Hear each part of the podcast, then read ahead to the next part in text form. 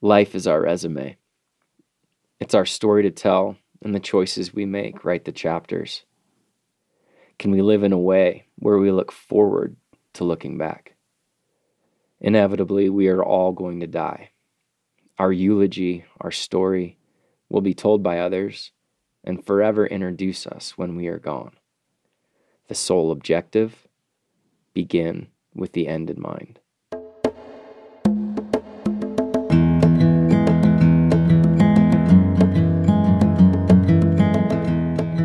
Adam, you were one of the very first guys in the studio for the Become Good Soil Yeah, podcast. that's wild. It's crazy. Number four, Yeah, Hello Trouble. it's fun to be back. Man, thank you for coming. Yeah, thanks for Uh, having me.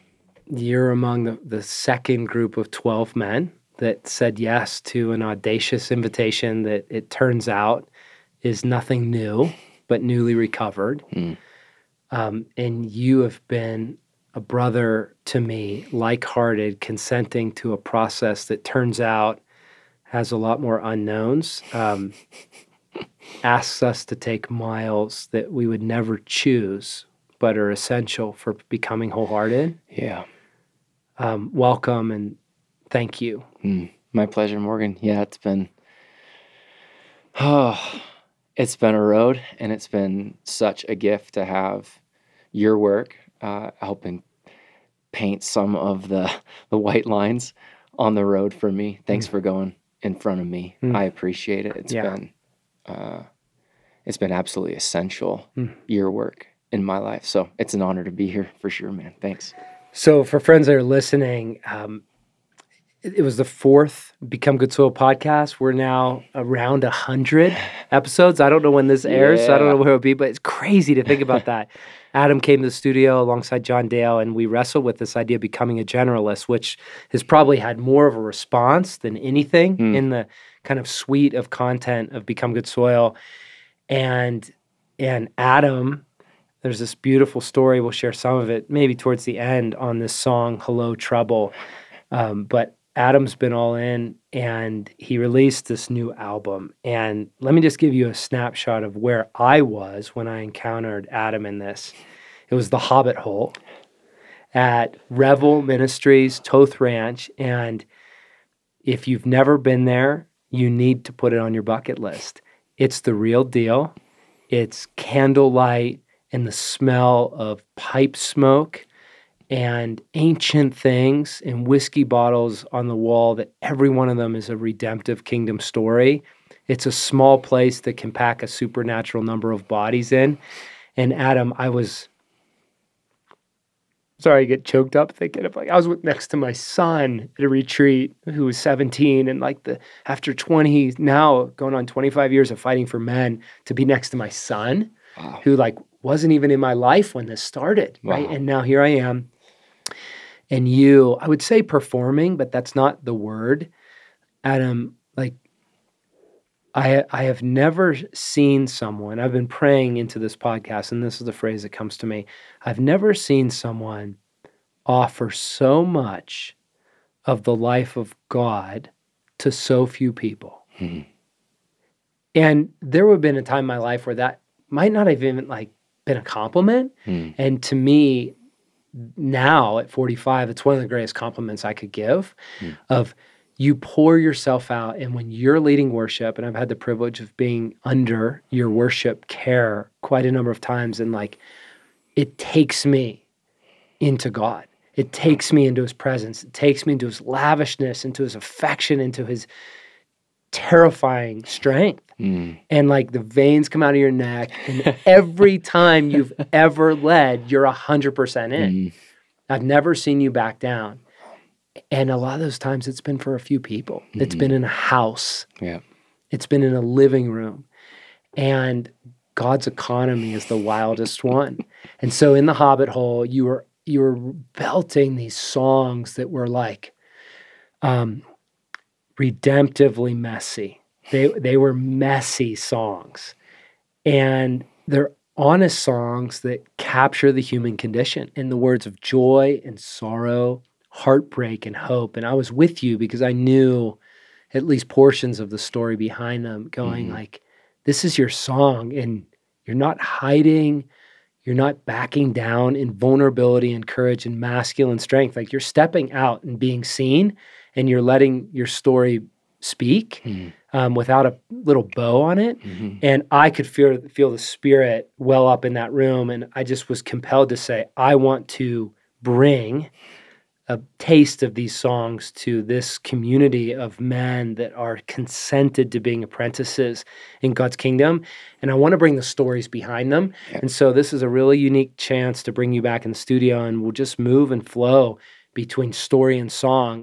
Let's dive into your new album, I Was Sure. But before we do that, just a bit more explanation. Friends, as Adam and I laid this out, the original idea was that Adam would just play each song an acoustic version here in the studio. But as we've gone through the content and explored how to best feature these songs for you, the way we've set it up is we're going to have a conversation on a song by way of background and story and introduction. And then we're going to pause and actually go to the finalized published studio version of the song. We'll pause after each song and then at the close, we'll pick up with the next introduction, song by song, not the entire album, but songs handpicked that we felt like the Spirit was wanting to bring for this episode. And so, Adam Paulson, take us into the album, I Was Sure. And let's kick off with your thoughts on this first song, 42 Upland. Yeah, 42 Upland. Uh, 42 Uplands is, is, an address. It's the place that I moved uh, after I moved out of our home, um, the home that I shared with with my wife at the time. I went through a divorce in February of 2020, and um, 42 Upland is the home that I was given at the uh, generosity of a couple good friends mm. that said you can you can stay with us and. I mean, it was there, there's so much even in the, the few sentences I've said so far, but you could imagine just the the the horrific nature of moving out of that house and um, moving into 42 Upland, which became the place where I started to process the reality of what was happening, mm. where I started to accept the reality of what was happening. Feeling like I'd, I'd fought where God had invited me to fight, and mm-hmm. then by some mystery that I, I, I don't know that I'll ever understand that this was actually what was happening, mm-hmm.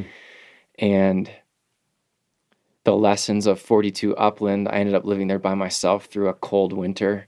Uh, it's up in the shadow of Pikes Peak, so in, during the wintertime, it feels like it gets, gets about an hour of sunlight wow. every day. You know, just like achingly insufficient light up there. It ended up having mold in it, so the folks that I was going to live with, they moved out with their one-year-old girl, wow. and I was left there alone in this moldy house that that got no sunlight, and uh, it felt very fitting to just kind of sit with the reality of mm. of all that I was losing and you know the the line in the chorus there there's some things you just can't change. You give it your best and still at the end of the day all that's left is just to let it go. And i think i, I was coming to grips with in the end my my powerlessness. Like i had come to the end of what my best could accomplish. Mm.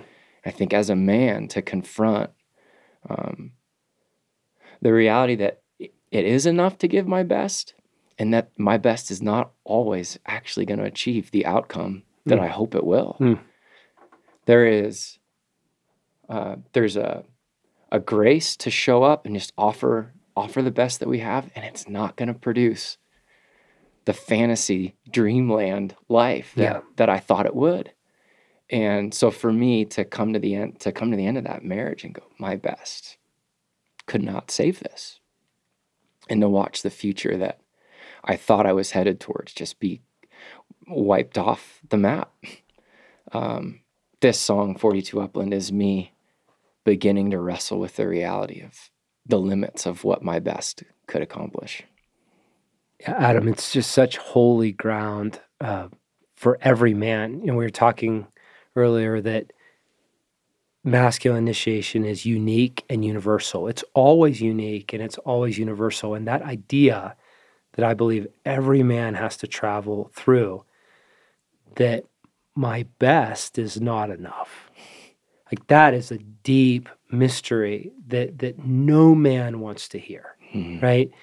Um, that we're intended to give our absolute best and our best is insufficient. Like it's the unraveling. The scriptures say Jesus will cause the rising and falling of kingdoms. Mhm. And what I am moved by is I have two reactions to it. One is just grief Mm. of the death, right? Of like, what do you mean? That feels like bullshit. Our best should be more than enough, right? Mhm. Like we're the imago Dei. Like we're men. We have what it takes. And yet there's another part going, right, it leads us to the end of our self-sufficiency. Yes, And that's actually really good news it is. that when our best is not enough, there's something that we need that's beyond ourselves. And it's only coming to the end of our rope that we can actually find a, that God is who he says he is. He's reliable and his sufficiency is beyond belief. Yes. Yes. Just like that opening quote from Matthew McConaughey in his book Green Lights. There's a difference between me offering my best because I think it will achieve the outcome that I that I want Yes. and the control in that as opposed to just like freely as a son showing up to give my best. For me, those are those are two different versions of Adam. Hmm. One is trying to control for an outcome. The other is just generously offering what he's put inside of me because it's the truest version of me. And what if I'm curious, like what you've noticed in yourself in that contrast, right? Where Mhm. you, there was a time for you and for all of us, frankly, our best is enough in the Mhm. small story we're living. Yes. Yes. And there's a certain feeling around that. And then there's an entirely different experience of reality when our best is insufficient, but we actually find ourselves consenting to God that that then prevails out of this partnership and this union that is actually what's intended. Mhm. Like can you can you put a little more words to like Adam Paulson in My Best is Enough? And then kind of some of the life or freedom that has come through the, kind of this grieving process that is the Yeah. song 42 Upland. Yes.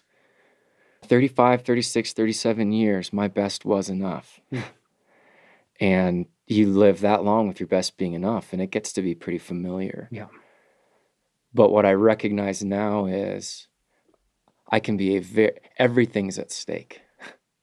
Hmm. When my best is what it comes down to, and the outcome being affected only by me showing up to give my best, that is, that's a weight of the world that I just, I cannot carry. Hmm. And I, I found myself very insecure, very at, um, at stake all the time, at Yeah. risk, even in my closest friendships is my best going to be enough? Will it be enough this time? Will it be enough this time?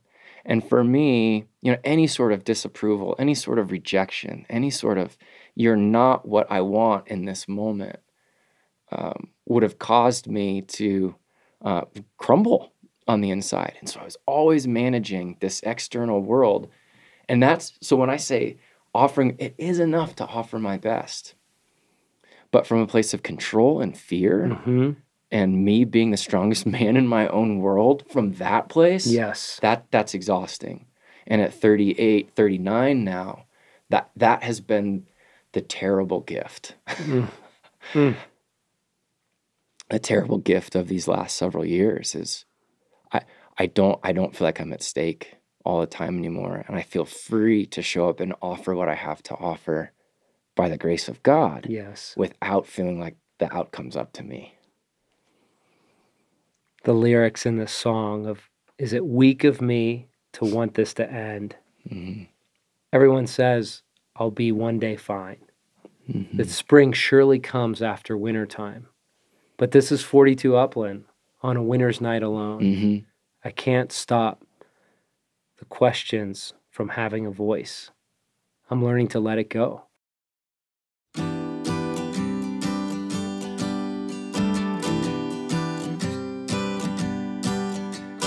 Forty-two upland and another night alone.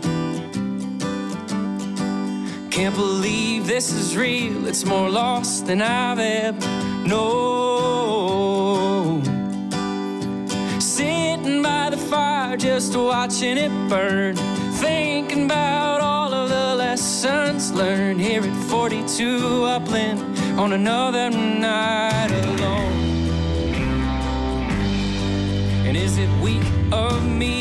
To just want this to end. I'll do whatever it takes, I'll break, you know I'll beg.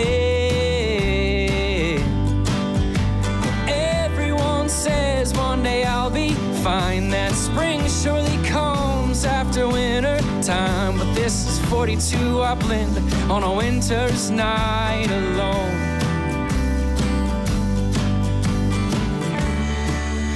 There's some things you just can't change. You give it your best, and still at the end of the day, all that's left is just to let it go. I know, I know, I'm learning to let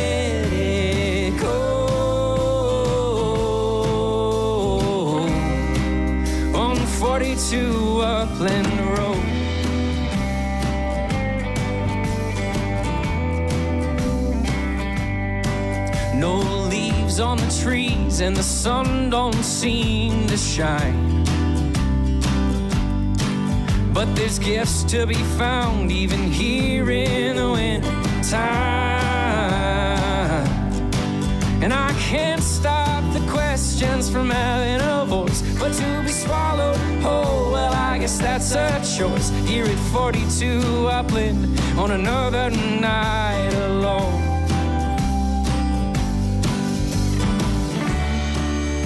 There's some things you just can't change. You give it your best, and still at the end of the day, all that's left is just to let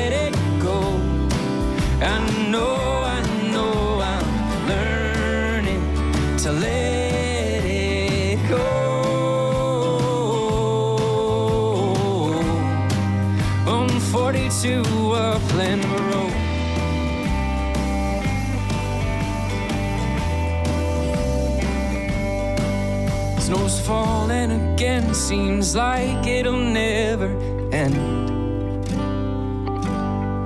And I've got this feeling that reconstruction could be a friend.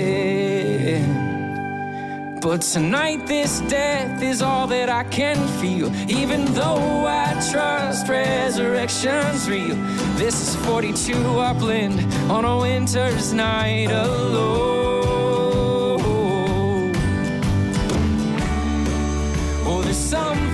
You just can't change. You give it your best, and still at the end of the day, all that's left is just to let it go. I know, I know, I'm learning to let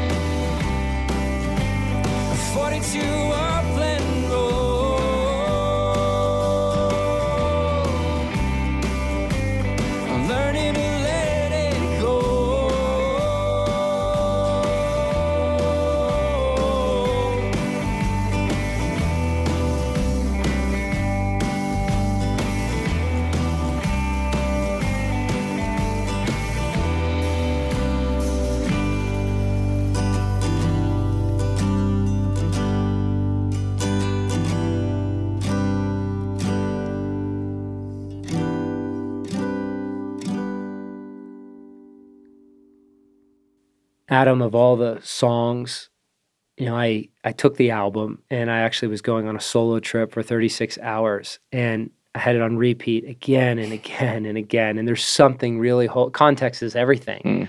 My counselor said to me for years, and I'm driving on these rugged roads looking for just a, a camp spot to disappear for 36 hours with God and a campfire and listening to song after song and the, and the last words, the power of that song and the idea of the power of blessing and cursing. It's been a category that God's really been ministering to me deeply through Dallas Willard's teaching. I'd love to go into that song um, a bit and ask you about just the power of blessing Mm. and how this unfolded in this most recent chapter of your masculine initiation. hmm Yeah, that it really was was my whole heart with this song, and it was my whole heart when I wrote this note to to my ex-wife the morning that our divorce was final. Simply that my last act as her husband would be to bless her. And again, so much that I don't understand, and so much that I wish was different. But as it was coming to an end, I felt this choice in front of me to move in the way of love and to bless her, to release her, and to genuinely like pray for God's best for her. Mm. And I, thankfully, I had good people in my life that that helped uh, that helped me see that the couple options that were in front of me. And in the end, I think just my masculine heart rising up to go. I choose to bless you in this moment, Mm. um, even here, even now it felt like the final my final opportunity as her husband to do what what had been in my heart imperfectly all along which was was to bless her. And i know we were we were talking a couple minutes ago about the idea of blessing. I know you've you've got some stuff on your heart we were connecting on on the idea of blessing. In last words what what was it that you were that was stirring for you as you were listening? Yeah, Adam, there's there's it's so fundamental in this um, process and path of masculine initiation, and there's a teaching that really transformed me in this category. It it kind of illuminated the actual supernatural power of cursing and blessing in a way that Mm, they, they were they were lighter words before. They were more inspirational or admonitions rather than Yeah. actually a spiritual power. So Gary Moon, close friend of Dallas Willard, he captured in a book Dallas's last live event. So he Mm. did it with John Ortberg, and the idea was to pull out the predominant themes, kind of the the core impassioned ideas Mm. that Dallas had recovered about the life of God and his kingdom. And of those ideas, the book is called Living in Christ's Presence. Mm. And it all culminates to the end of the book to the idea of ideas. And it's a, it was a surprising one. And it's all about the power of cursing or blessing. wow And so I felt like a kindergartner when I came to this years ago. And and Dallas goes on to describe that every act in humanity is either an act of cursing or blessing. Mm, That there's no in between, but everything we do in our power is to curse or to bless. And he says a curse is actually a, a projection of evil upon another person. Hmm. But I want to read from his book where he describes blessing, because this was profound insight for me and really resonated with the depth of your song Last Words and your heart towards Hallie. He says, Blessing is the projection of good into the life of another. It is not just words, it's an actual putting forth of your will for the good of another person. It always involves God. Because when you will the good of another person, you realize only God is capable of bringing that. So naturally, we say, God bless you. You bless someone when you will their good under the invocation of God. You invoke God on their behalf to support the good that you will for them. This is the nature of blessing. Mm. It's what we are to receive from God and then give to another. Yeah, it was uh, that was what I wanted. And someone might say, "How- "How could divorce ever be loving? How could it ever be God's best?" I, I understand. I understand. I, but when it came to that last morning, as her husband, I had a choice. And anyone listening to this, in the mess of our lives, we have these choices of to bless or to curse. And it was so clear to me that morning that what I wanted was was to bless her, even in the the heartache of what was happening that day Mm-hmm. and what it meant for both of us. What I could control in that moment was that I had a blessing to give her and I wanted I wanted her to hear it. Hmm. I hope she heard it. I hope she heard that. I just still appreciate your authenticity and just in the spirit of coming to the center of that. I'll share a story Hmm. from actually last night. Hmm. Ironically, this was before I was preparing for our time, but part of my process of growing up was to take stock of the people that I'd harmed. And many of these, it was in my youth, but nonetheless, for me, it was it was a process of um, being accountable to damage done as I grew to understand the kind of damage that I didn't understand at the time. And so, mm. there's a sadly long list of people that I've had to make amends to over the years, and um, I've got one left, and I haven't been able to find her. So. Uh, hmm. Kylie Swicegood, if you're out there, I don't know where what your married name is, mm. but if someone knows you, I'd love to have a conversation. But I reached out to um, the second to last friend from 20 some years ago, maybe closer to 30 actually, and I wrote this letter. Um, it was homecoming in my house this past week. My daughter is freshman, and so I'm mentoring some of these uh, little gorillas hanging around. Craig said, when your daughter turns 13, every guy's a gorilla. he was right. So I've got this precious 14 year old, and I've got a son who's um, just radiant and strong and true at 17. Yes. And so it brought back all these memories. And I was 14 again. And there I am with my 14 year old girlfriend in my heart. And I found her through LinkedIn. And so this was a letter that I wrote last night um, in the same spirit. I said, uh, I'll call her Kelly. Kelly, it was a joy to receive a response from you. It's wild to think of how much life has transpired since we were more connected. Um, I think of you, and as the decades transpire, I'm filled with gratitude for the role you played in my life. God brings you to my heart regularly, and I pray that there are treasures coming for your heart in this season. There's more I share, but this is the part that feels poignant for now. I said last week was high school homecoming in our world. I've had the privilege of investing in some of the young men in Abigail's freshman class. It brought back so many memories of who I was in that stage of my life and, frankly, how much I lacked as a young man. In contrast, I look at my son, who in many ways is a mini me, but with a much more whole heart mm. than I ever had in those years. A wave of grief came to me as I thought about the version of me I was able to bring to our friendship and relationship in those formative years. I suppose, though I wanted to bring a true strength, in many ways instead I unknowingly brought a deep question that flowed out of the many places in me that were unfathered and uninitiated. I've spent the last 30 years responding to God's wild pursuit of my heart, engaging in deep work of transformation as a man I've had the remarkable gift of investing in men all around the world and helping them to become more wholehearted and mature men, particularly expressed in their roles as husbands, fathers, and leaders. But as I observe my son's wholehearted strength and the lack of initiation of so many freshman boys, I was compelled to reach out to you to offer my apologies and my blessing. You're a treasure of treasures. I'm moved by the woman you are and you were in my life, and you deserve more than I was able to offer. So I ask for your forgiveness. One to circle back and let you know I'm aware of how much I lacked. Mm. I hope and pray that God has led you on a path that's brought life and care, vitality, deep meaning, and life giving relationships. I'm curious as to where life has taken you. Perhaps one day I'll see you, but for now, I offer my blessing. And thank you for listening, mm-hmm. engaging in a bit of conversation. Mm-hmm. There's power in blessing, mm-hmm. And there's power that comes through it, but there's also a power that comes to it, our hearts to free us in the process. Yeah, here are some of the lyrics to that song, Last Words. I wrote a card to her that morning, and I tried to say all that was on my heart to say how I cherished all the years being her husband, and that I'd carry sweet memories with the pain. I wanted her to know that I forgive her and I forgive myself, and in the end, I'm just sad.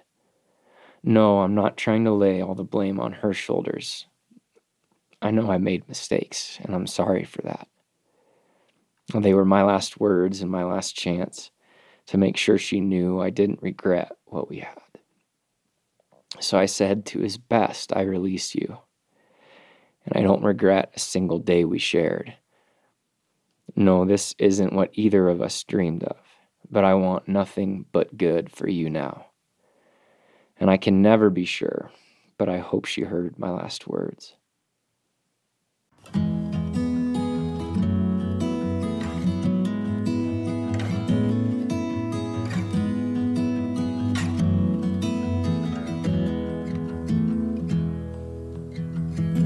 I wrote a card to her that morning. And I tried to say all was on my heart to say. How I'd cherished all the years being her husband. And that I'd carry sweet memories with for pain. Oh, I wanted her to know that I forgive her. I forgive myself, and in the end, I'm just sad. No, I'm not trying to lay all the blame on her shoulders. I know I made mistakes, and I'm sorry for that. Well, they were my last words and my last chance to make sure she knew I didn't regret what we had. So I said, To his best, I release you. And I don't regret a single day we shared. No, this isn't what either of us dreamed of. But I want nothing but good for you now. No, I can never be sure. But I hope she heard my last words. Said I have loved without regret or reservation. And even in the death that this will be, oh, I'm thankful for the time that we spent side by side. And I'm praying somehow that the best is yet to be. Well, they were my last words, my last, and my last chance to make sure she knew I didn't regret what we had. So I said, to his best, I release you. And I don't regret a single day we shared. No, this isn't what either of us dreamed of. But I want nothing but good for you now. No, I can never be sure. Never. But I hope she heard my last words.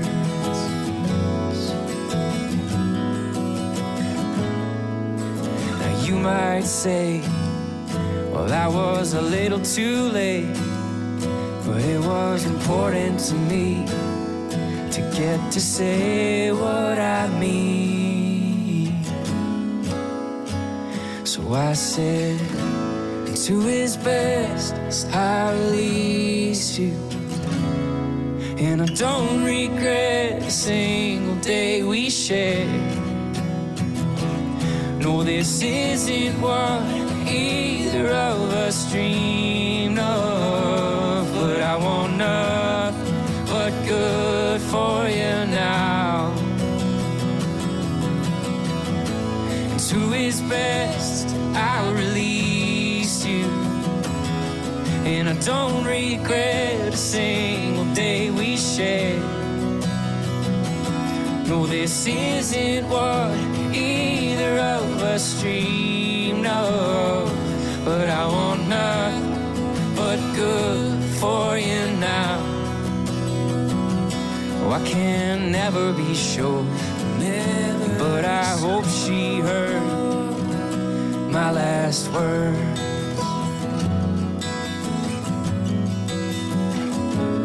My last word.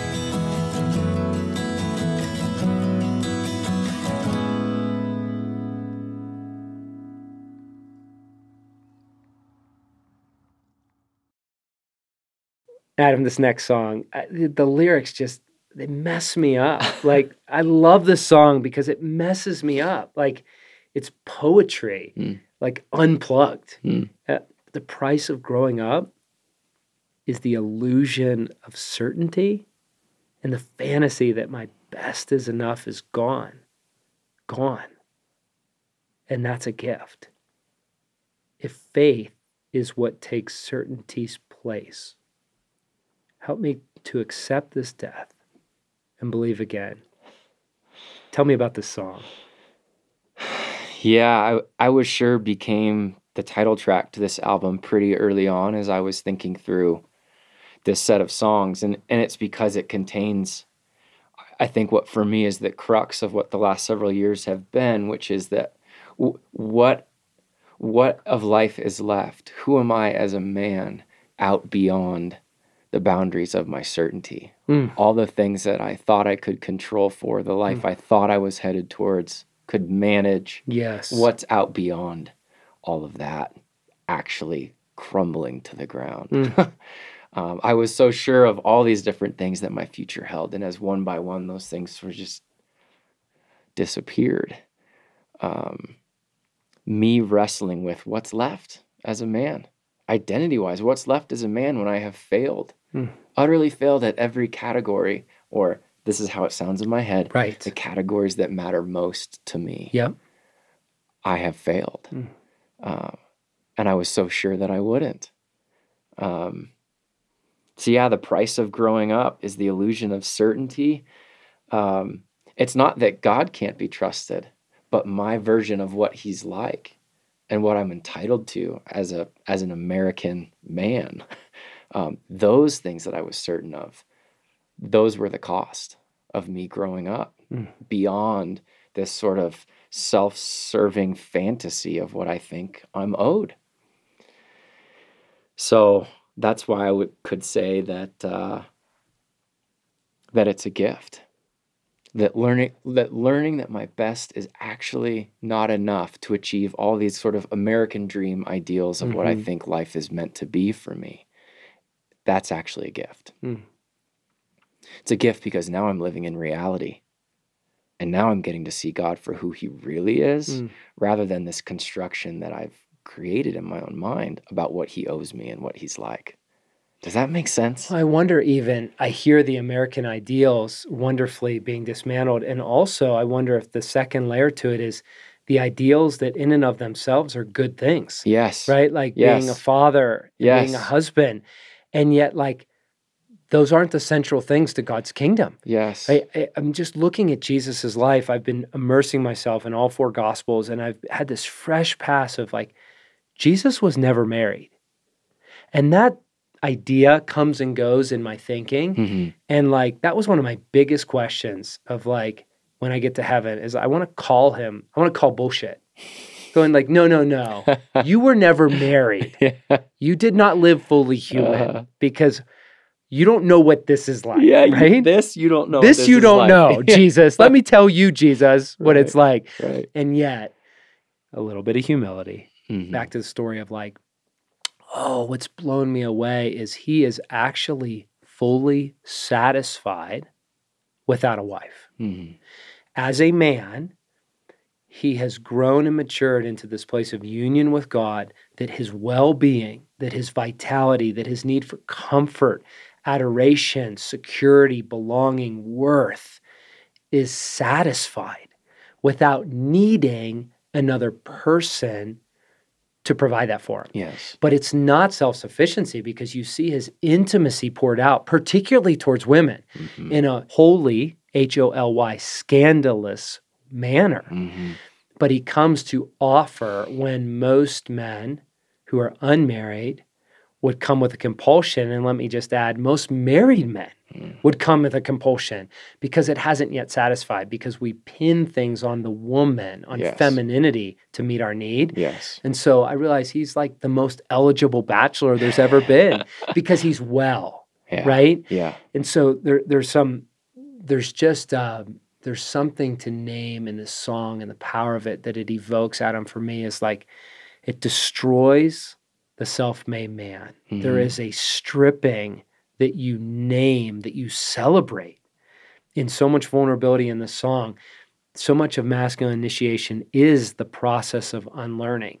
It's coming to the end of our gifting. Mhm. It's a death to manufacturing life and finding that there is a man in there that's worthy of love and belonging apart from success, Yes. apart from gifting, apart from earning.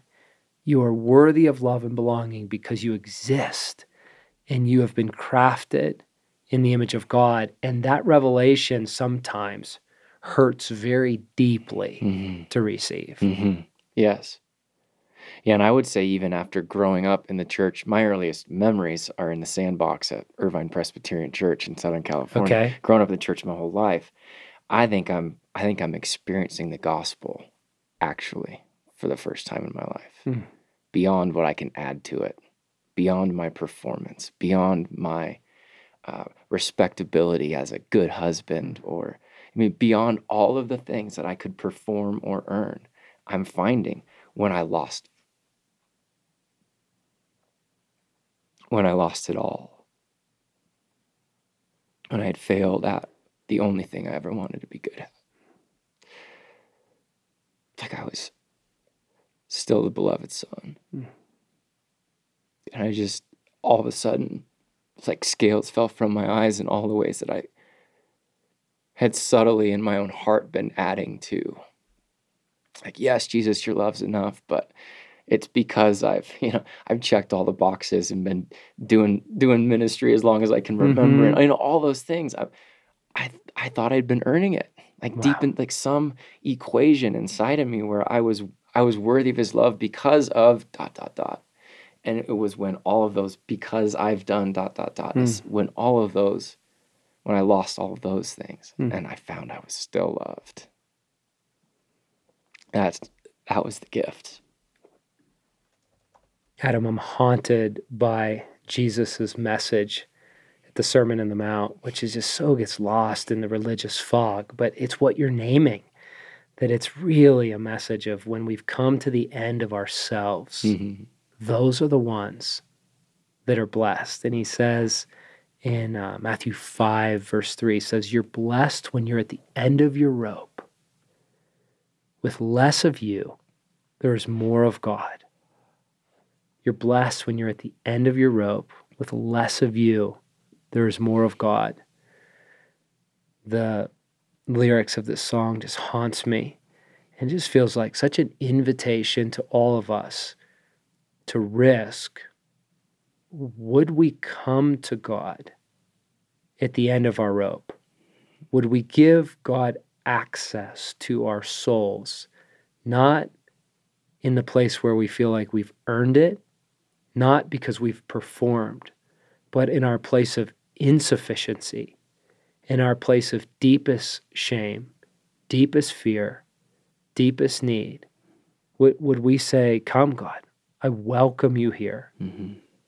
The lyrics says, I was sure I would change the world. I was sure that I was different and more.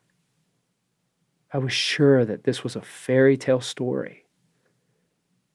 I was sure I would give up never. I was sure we'd be together forever. I was sure we were meant to be. I was sure that being right was loving. I was sure that I could change enough to change things. Loved enough that I would get us unstuck. I was sure.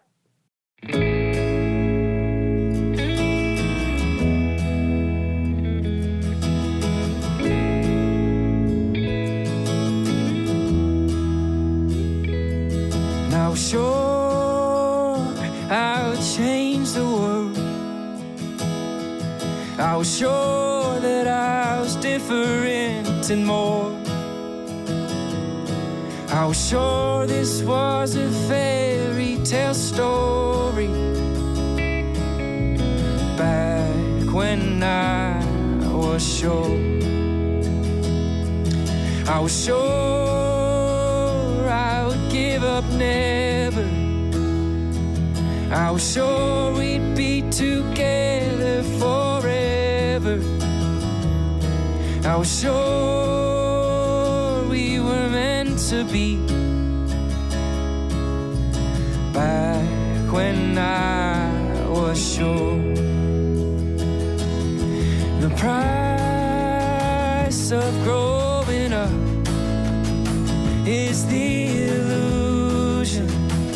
of certainty and the fantasy that my best is enough is gone, gone, and that's a gift. Well, if fate is what takes certainty's place, help me accept this death and believe again. I was sure that being right was loving. I was sure that I could change enough to change things. I was sure I loved enough and I would get us unstuck back when I was sure. And the price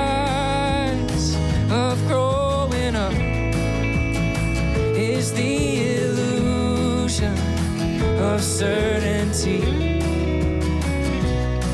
and the fantasy that my best is enough is gone, gone, and that's a gift. Well, if fate is what takes, certainty's place, help me accept this death and believe again.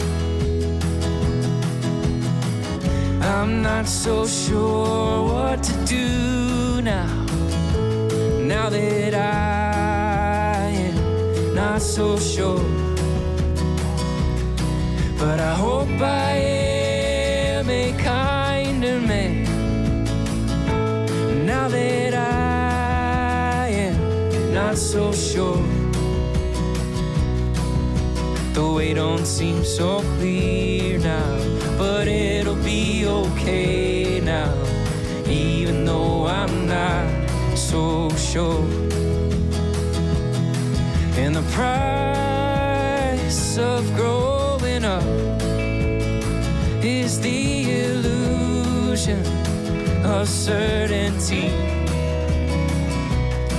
In the fantasy that my best is enough is gone, gone, and that's a gift.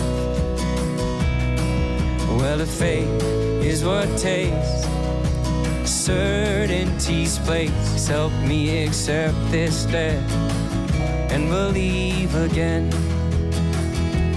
Well, if fate is what takes, certainty's place. Help me accept this death and believe again.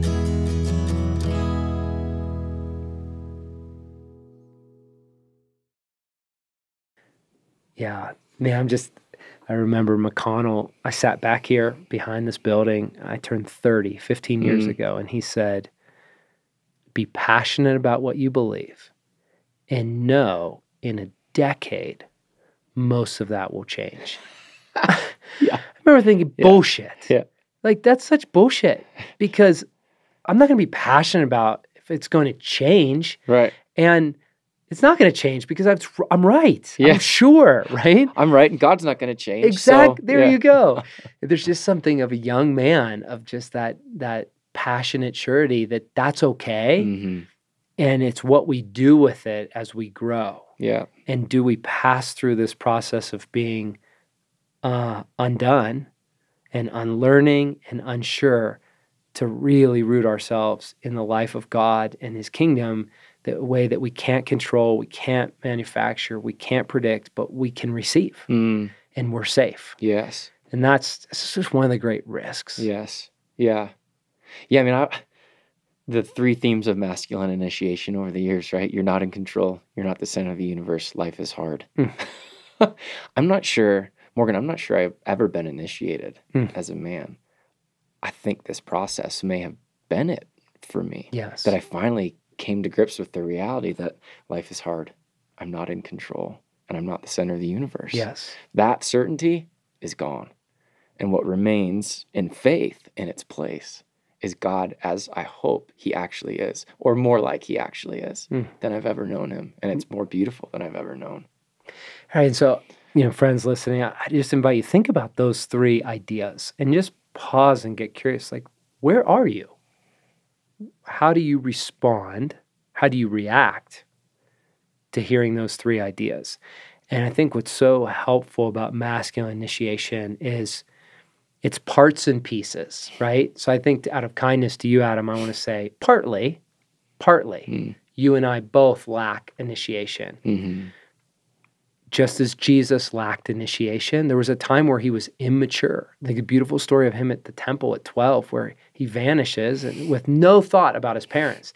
He wasn't in sin because we know he was fully God, and yet he was immature. A 12 year old doesn't give consideration to what mom's thinking about when you vanish for three days, right? Yes. there's nothing wrong with immaturity, but there is a process of growing in stature. And so, my invitation in those three questions that you're bringing up, Adam, is like, where am I Mm-hmm. with the three, and what parts of me are lacking initiation?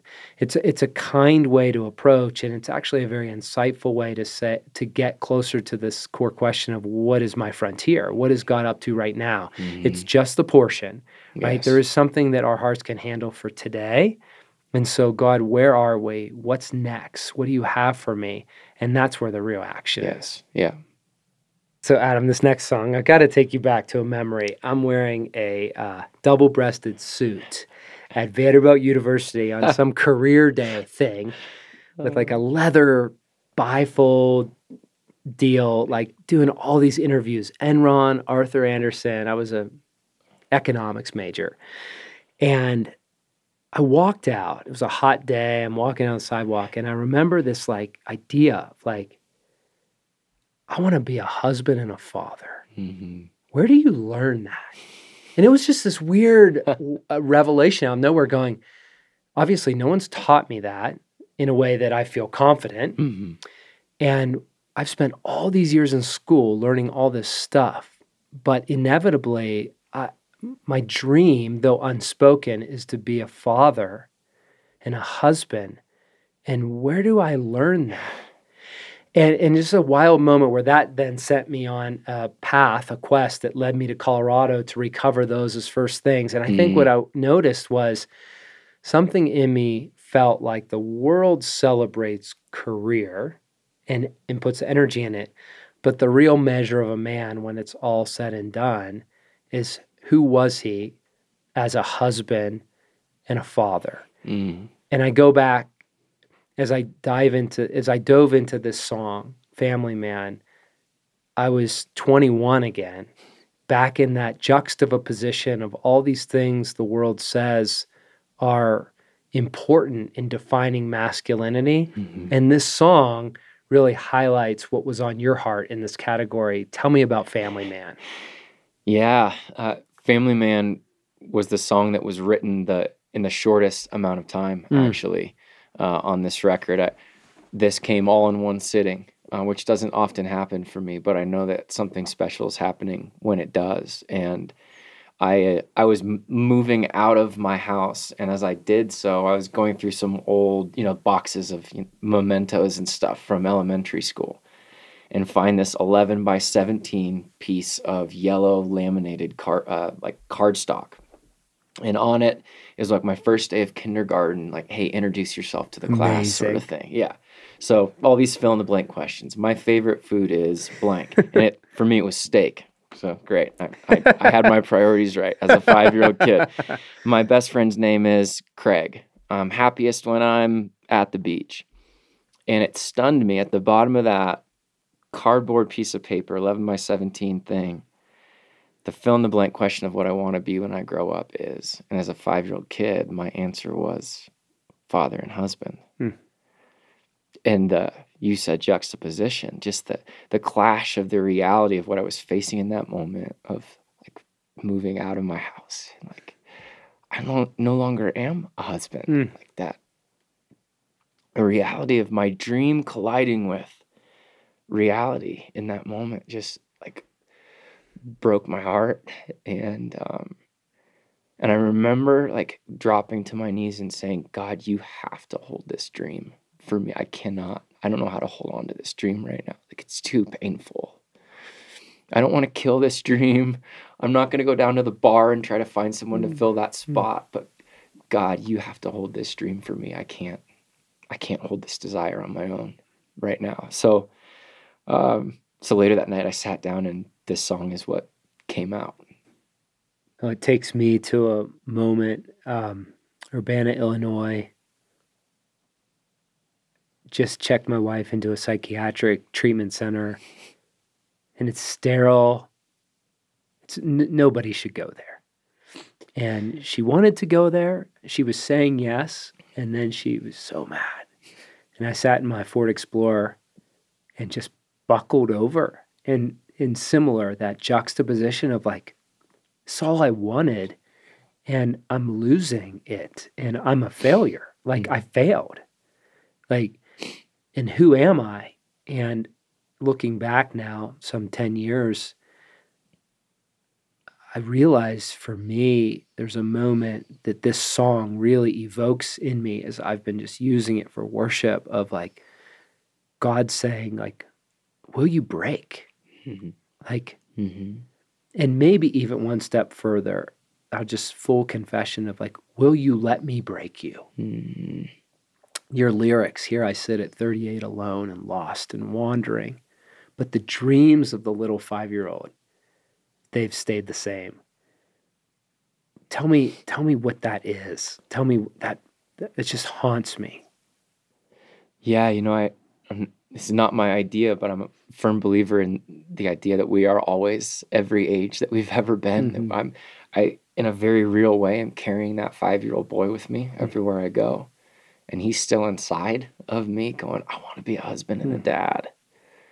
And there's a 39 now year old version of me that's trying to work out what that looks like 39 divorced longing for these dreams that are still in my heart and just having no clue what to do next and so for me every day waking up going "All right, father i need you i i need your fathering in this area what do i do with this desire today i was just giving voice to that 5-year-old in me that i think i i'm can often do my best to silence or keep in the closet, keep in the Mhm. corner somewhere. Do not disturb my world with your dreams and your desires. Yes. Uh, much more comfortable with him quiet in the corner, and it was mm. just giving that five-year-old version of me the mic for for a verse there to go like, tell me about that desire. wow. Tell me about that desire.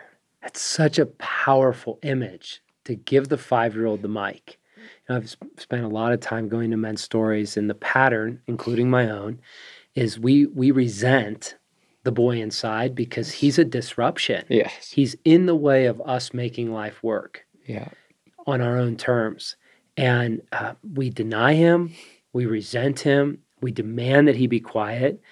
And what I find universally is it's not until he has a voice um, and he knows that he's safe Mm, and he knows that his voice matters yeah.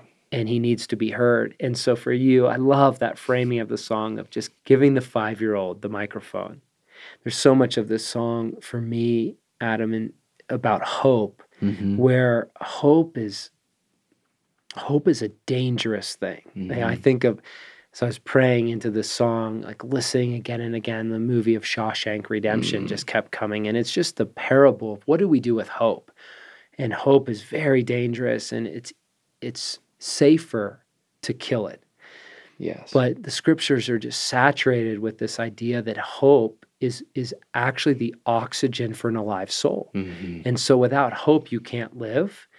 And opening ourselves up to hope is to open ourselves up to great hurt, great pain, but that's not the end of the story. That's right. And I just love, you know, some of the Hebrew um, original language of hope. Of, of one is like this this waiting, like Noah was waiting for the the floods to recede and they had never seen a flood like this like they have no idea what's going to happen we Uh-huh. know the end of the story they didn't Right. know and so every day day 39 was the same as day 2 Mhm. like the world is underwater and we won't survive can you imagine of just the waiting Oh, and then the- there's a different Hebrew word with hope where they describe it like a rubber band under tension. And you're just waiting for a release. mhm. And in the Old Testament, it's used to talk about like farmers. And you just think of a culture where there were so many things out of the control of the farmer. It wasn't our macro far- farming we have today with GPS driven combines, right? And GMO seeds. Like it was, you're at the mercy of so much. Mhm. And it was rare to have a good crop Mm. in so many cultures. Mhm. And they're waiting, hoping, and it doesn't always go well. It's risky for you to take yourself or anyone else into hope. yeah, that idea of hope is very much on my mind as I as this song kind of just poured out of me. And it's been interesting as I've played this song, and even as I recorded it, um, you know, the end of that chorus, I had just one plan. I wanted to be a family man. That's how I left it initially. But as in the final recorded version, you'll hear as I come back to the chorus throughout the song, I'll then add, and I still have, ju- and I, I still have just one plan. Mm. I haven't given up on that hope. Like that hope some days is more tangible than others. But even as a declaration of that hope, I added that second part of that last line of the chorus to say, I had just one plan and I still have just one plan. I want to be a family man.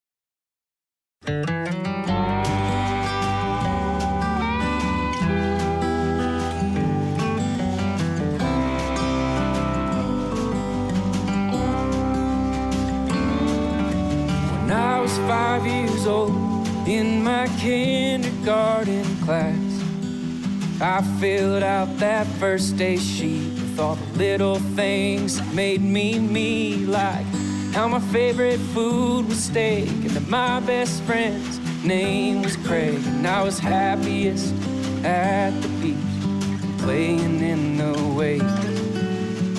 I told him I was a middle child and I liked it best when we all smiled. I was thankful for my mom and dad, my brother and sister too. Then it came time to answer to the one about what I want to do when I grow up, and I couldn't wait to fill in that blank. When I grow up, is a husband and a dad raising a family. And other kids, they wrote astronaut or fireman or Peter Pan. But as for me, I had just one plan. I wanted to be a family man.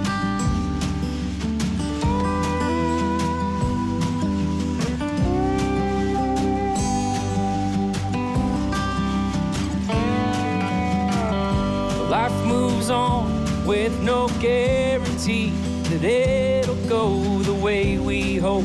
And that's just like living on this side. And somewhere along the way, our dreams get lost or crushed beneath mistakes we make, hearts that break in the sheer weight of life. Now here I sit at 38, alone and lost wandering, but the dreams of that little five-year-old, well, they've stayed the same. And I had a chance and it slipped away. Now I get stuck on what I could have changed. But all I know is deep inside my answer still remains. When I grow up, all I wanna be is a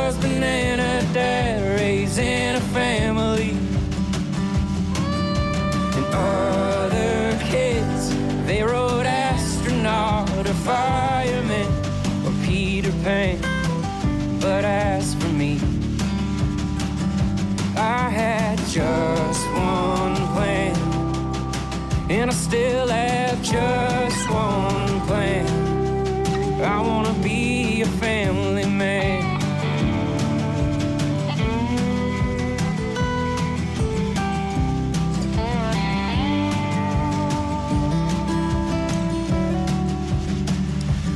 Guessing younger you had a dream and maybe it got lost, just like me. And you're sitting there wondering if it's simply just too late.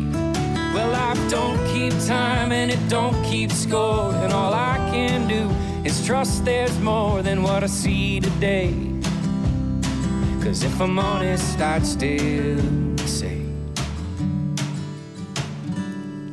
When I grow up, all I wanna be is a husband and a dad raising a family.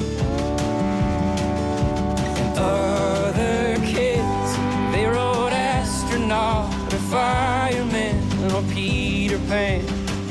But as for me, when I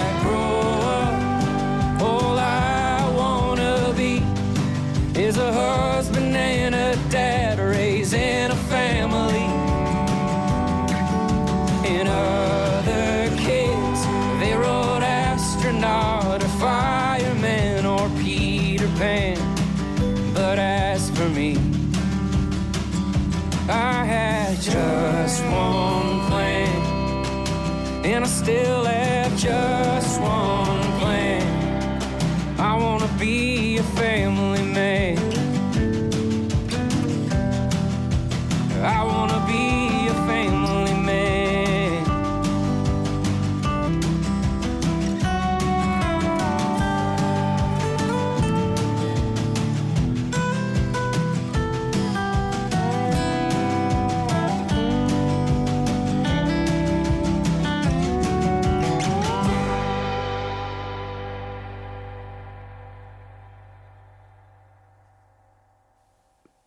everyone's story. And if it's not their story, they're faking it. They're just hmm. right. They're not yet Yeah. there, or they're not yet ready. But like, man, hmm. I was just thinking back to I forget where exactly it is in becoming a king, but just the the idea that like for all of us, our deepest fear is somewhere in the realm of failure. For men, mm-hmm. our deepest fear is somewhere in the realm of failure. Mm-hmm. And to to have failed so extravagantly yes, in In- your own eyes, in my own eyes in this category, like the only category that ever mattered. You know, what do you do then? and to come through that and realize I'm okay. Yeah. right that's the deep magic of Yes. the kingdom i think in in that spirit i'd love to go into our final song for today because there's so much embodied in that idea of passing through our initiation there's a song that god brought to the story of become good soil and it came through a gerber knife video Yes. hello trouble Oh yeah.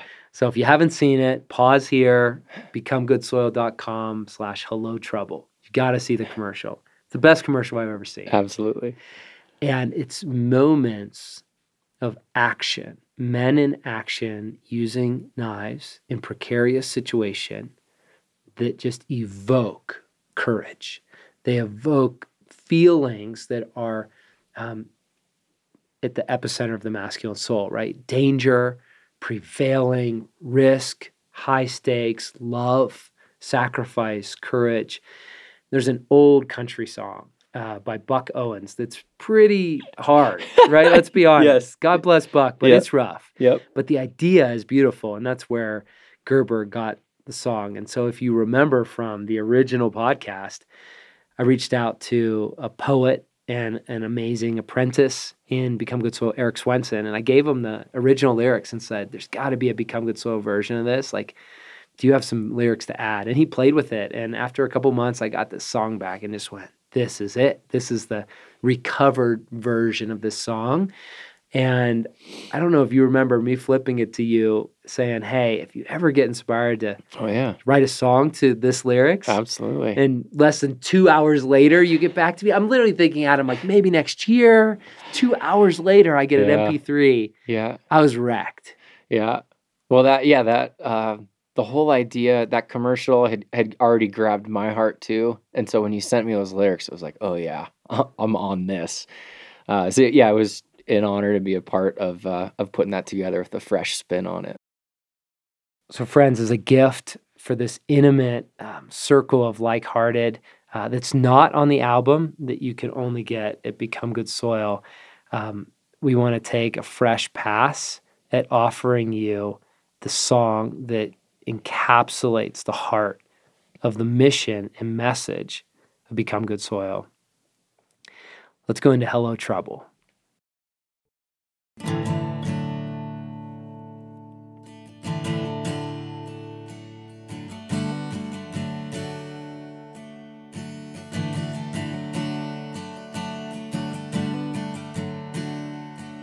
Woke up this morning, happy as could be.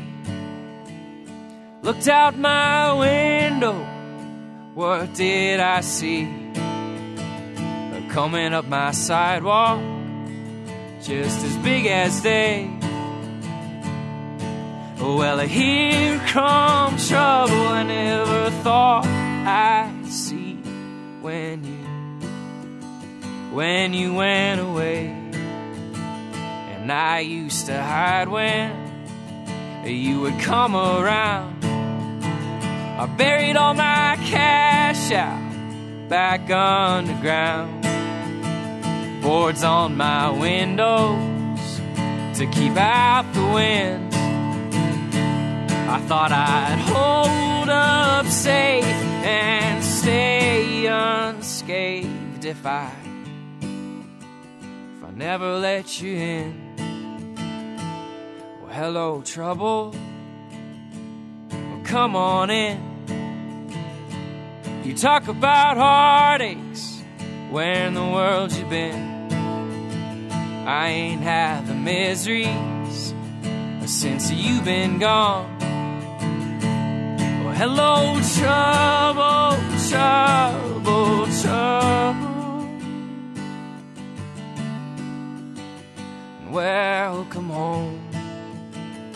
Turns out I missed you when you were gone. Stared out my window, wondering what went wrong. Or if it ain't raining, and if the work is done, well, then there ain't no point in pounding nails or, or praying for the sun. Well, I'm glad to see you coming down the way. Cause it means I got yet another day. And you found it worthy to pay me some mind. Well, that can only mean I've got a lot to do before I before I up and die. Well, hello, trouble. Well, come on in. You talk about heartaches, where in the world you been? I ain't had the miseries since you've been gone. Well, hello, trouble, trouble, trouble. Welcome home. Now that I'm done running, I'll tell you what I'll do. I'll turn and face your fire, and I'll pass on through. It may not be pleasing to feel the heat of pain.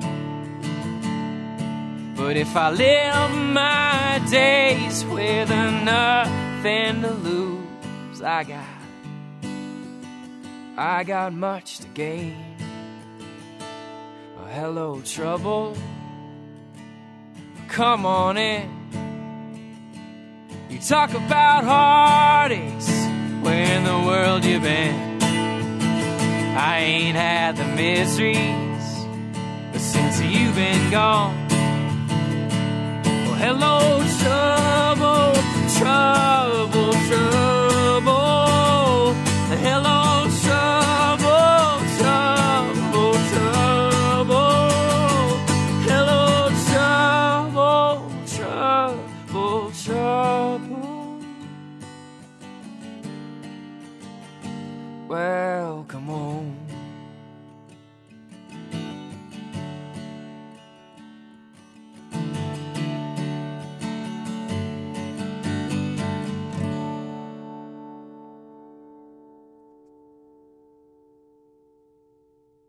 So the first time that song was ever played was in uh, Become Good Soil podcast. But but the fundamental idea I think that it captures now, looking back years later, is that idea of who am I after I've failed.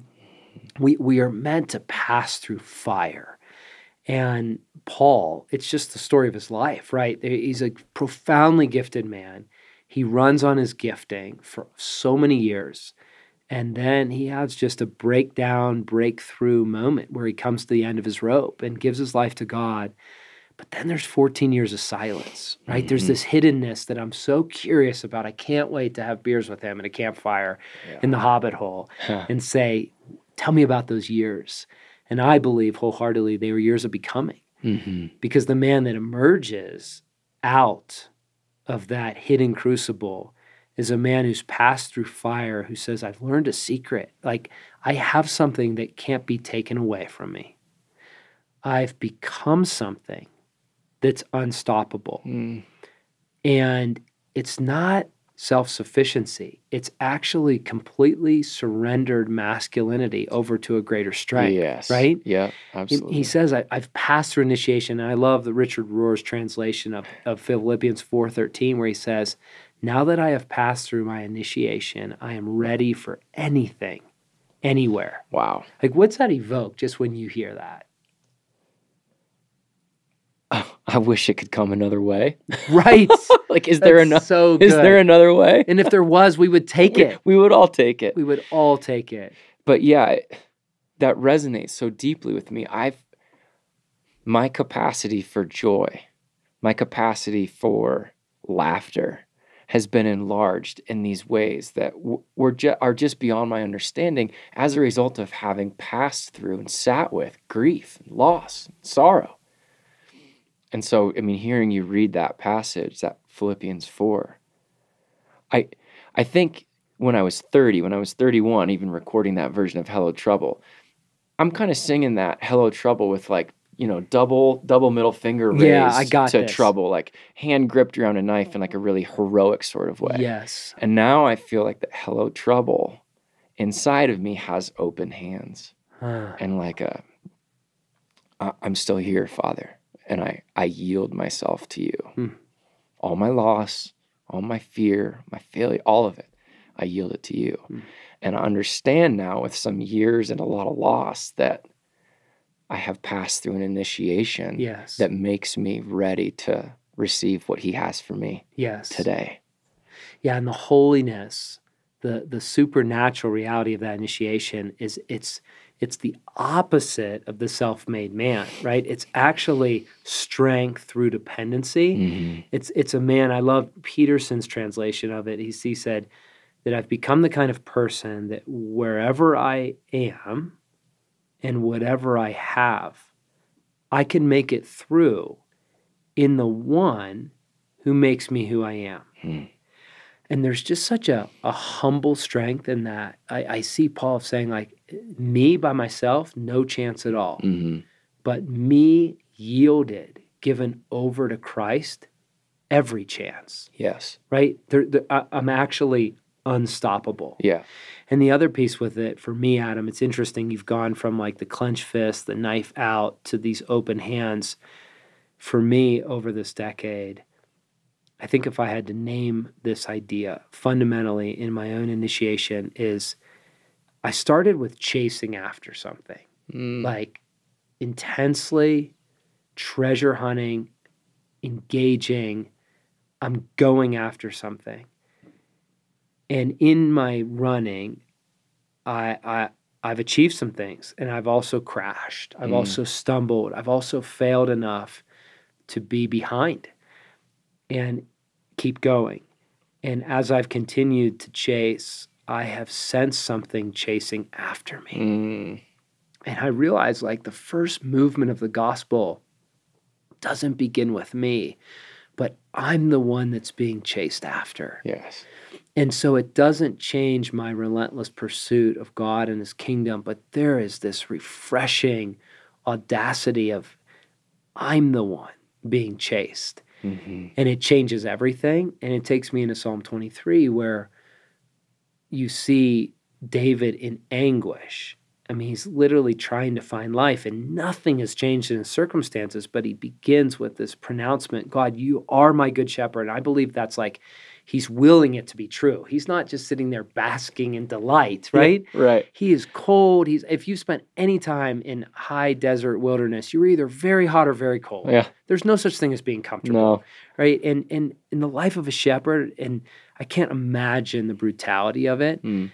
But at the end of that psalm, he he he lands with his soul in a place where um, I am the one being sought after. Yeah. You chase after me. Surely goodness and mercy is with is is with me. Like I am in it, and I am in the house of God. I'm literally in your presence. Like you are the one who chases after me. And so it really shifts the posture of of what masculine initiation is all about. hmm For me, the masculine initiation of the last several years has been not just dismantling the fantasy of what I thought the future held, even lots of good things, Mhm. but just my my version of the reality that I was entitled to. That death has been, in many ways, the death of the false self. It- and not entirely. Obviously, that's a work, that's a process and Mhm. a path for the rest of my journey. But that ha- that is what has also died with my fantasy in Yes. many ways is the poser version of me that is only okay if I'm a respectable husband, if marriage looks good on the outside, Yes. if if it all is going well. I've been given the gift of learning what it's like to be content just as me, Mm. even when I don't feel like I've performed or earned it Mm. or fill in the blank. So it's it has been um, an on steroids type of death of the false self. Mhm. And I think, you know, loss and suffering, Yeah. if we will consent, we will consent to his movement, to God's movement, the Father's movement in these great losses of our life. Hmm. That's the gift that's available is the stripping away of the false self. And that's a lot of what I've found in these last several years. the holy irony is part of your gifting that God has endowed you with is to be out front, Mm. right? Is to perform, hmm like literally to lead the church in worship, in teaching, in pastoring, hmm and to become the kind of person that can offer that in love that is no longer performing that the the offering is a gift Mhm.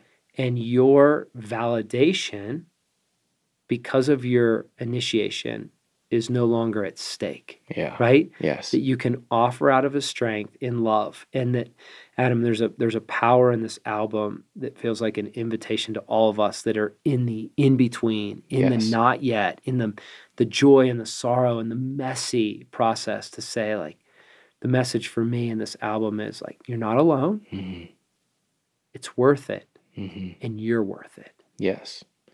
Yeah, so many songs, so many albums are written looking back at loss, looking back at suffering. And I felt like it was important to write it in the middle Hmm. of suffering and loss and grief. And so, wh- whoever that's for today, Hmm. uh, you're not alone. And um, and bless you as you wrestle Hmm. in the suffering, in the loss, in the grief. You're not the only one. You're not particularly broken. Adam, what a gift uh, for you to join me um, in this studio, offering vulnerability uh, in this album, risking writing and sharing with the world um, this interior landscape of your masculine initiation that doesn't have a pretty bow on it yet. And even more, is sharing the journey of masculine initiation. Um, you're among the few uh, and you're a great gift to me. So thank you. And friends that you're out there, we're just scratching the surface on this album. I was sure. I encourage you, check it out. Treat it like I did. Turn everything else off and blast this thing as loud as you can on repeat and just allow the Father to immerse your soul in it as a man and just notice what God evokes in you through the story put to music. Just invite you to practice the presence of God, as Brother Lawrence has taught us, practicing the presence, to just be in the songs and allow the Spirit of God to move through the power of the ministry entrusted to Adam's care.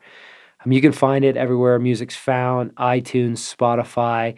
I found it on a website called Bandcamp that's actually a way artists make some money off the, the their amazing gifts to the world. So check it out wherever you can find it. But I recommend going through Bandcamp uh, to support Adam's work in the world. As we close this time, I just feel impressed to turn it over to you one of the values, as you know, of the Become Good Soil podcast is to create the pause, to create a moment, to not be overrun with content, but to be present to our own hearts and our story in this moment, here and now, and to just practice receiving the manifest presence of God.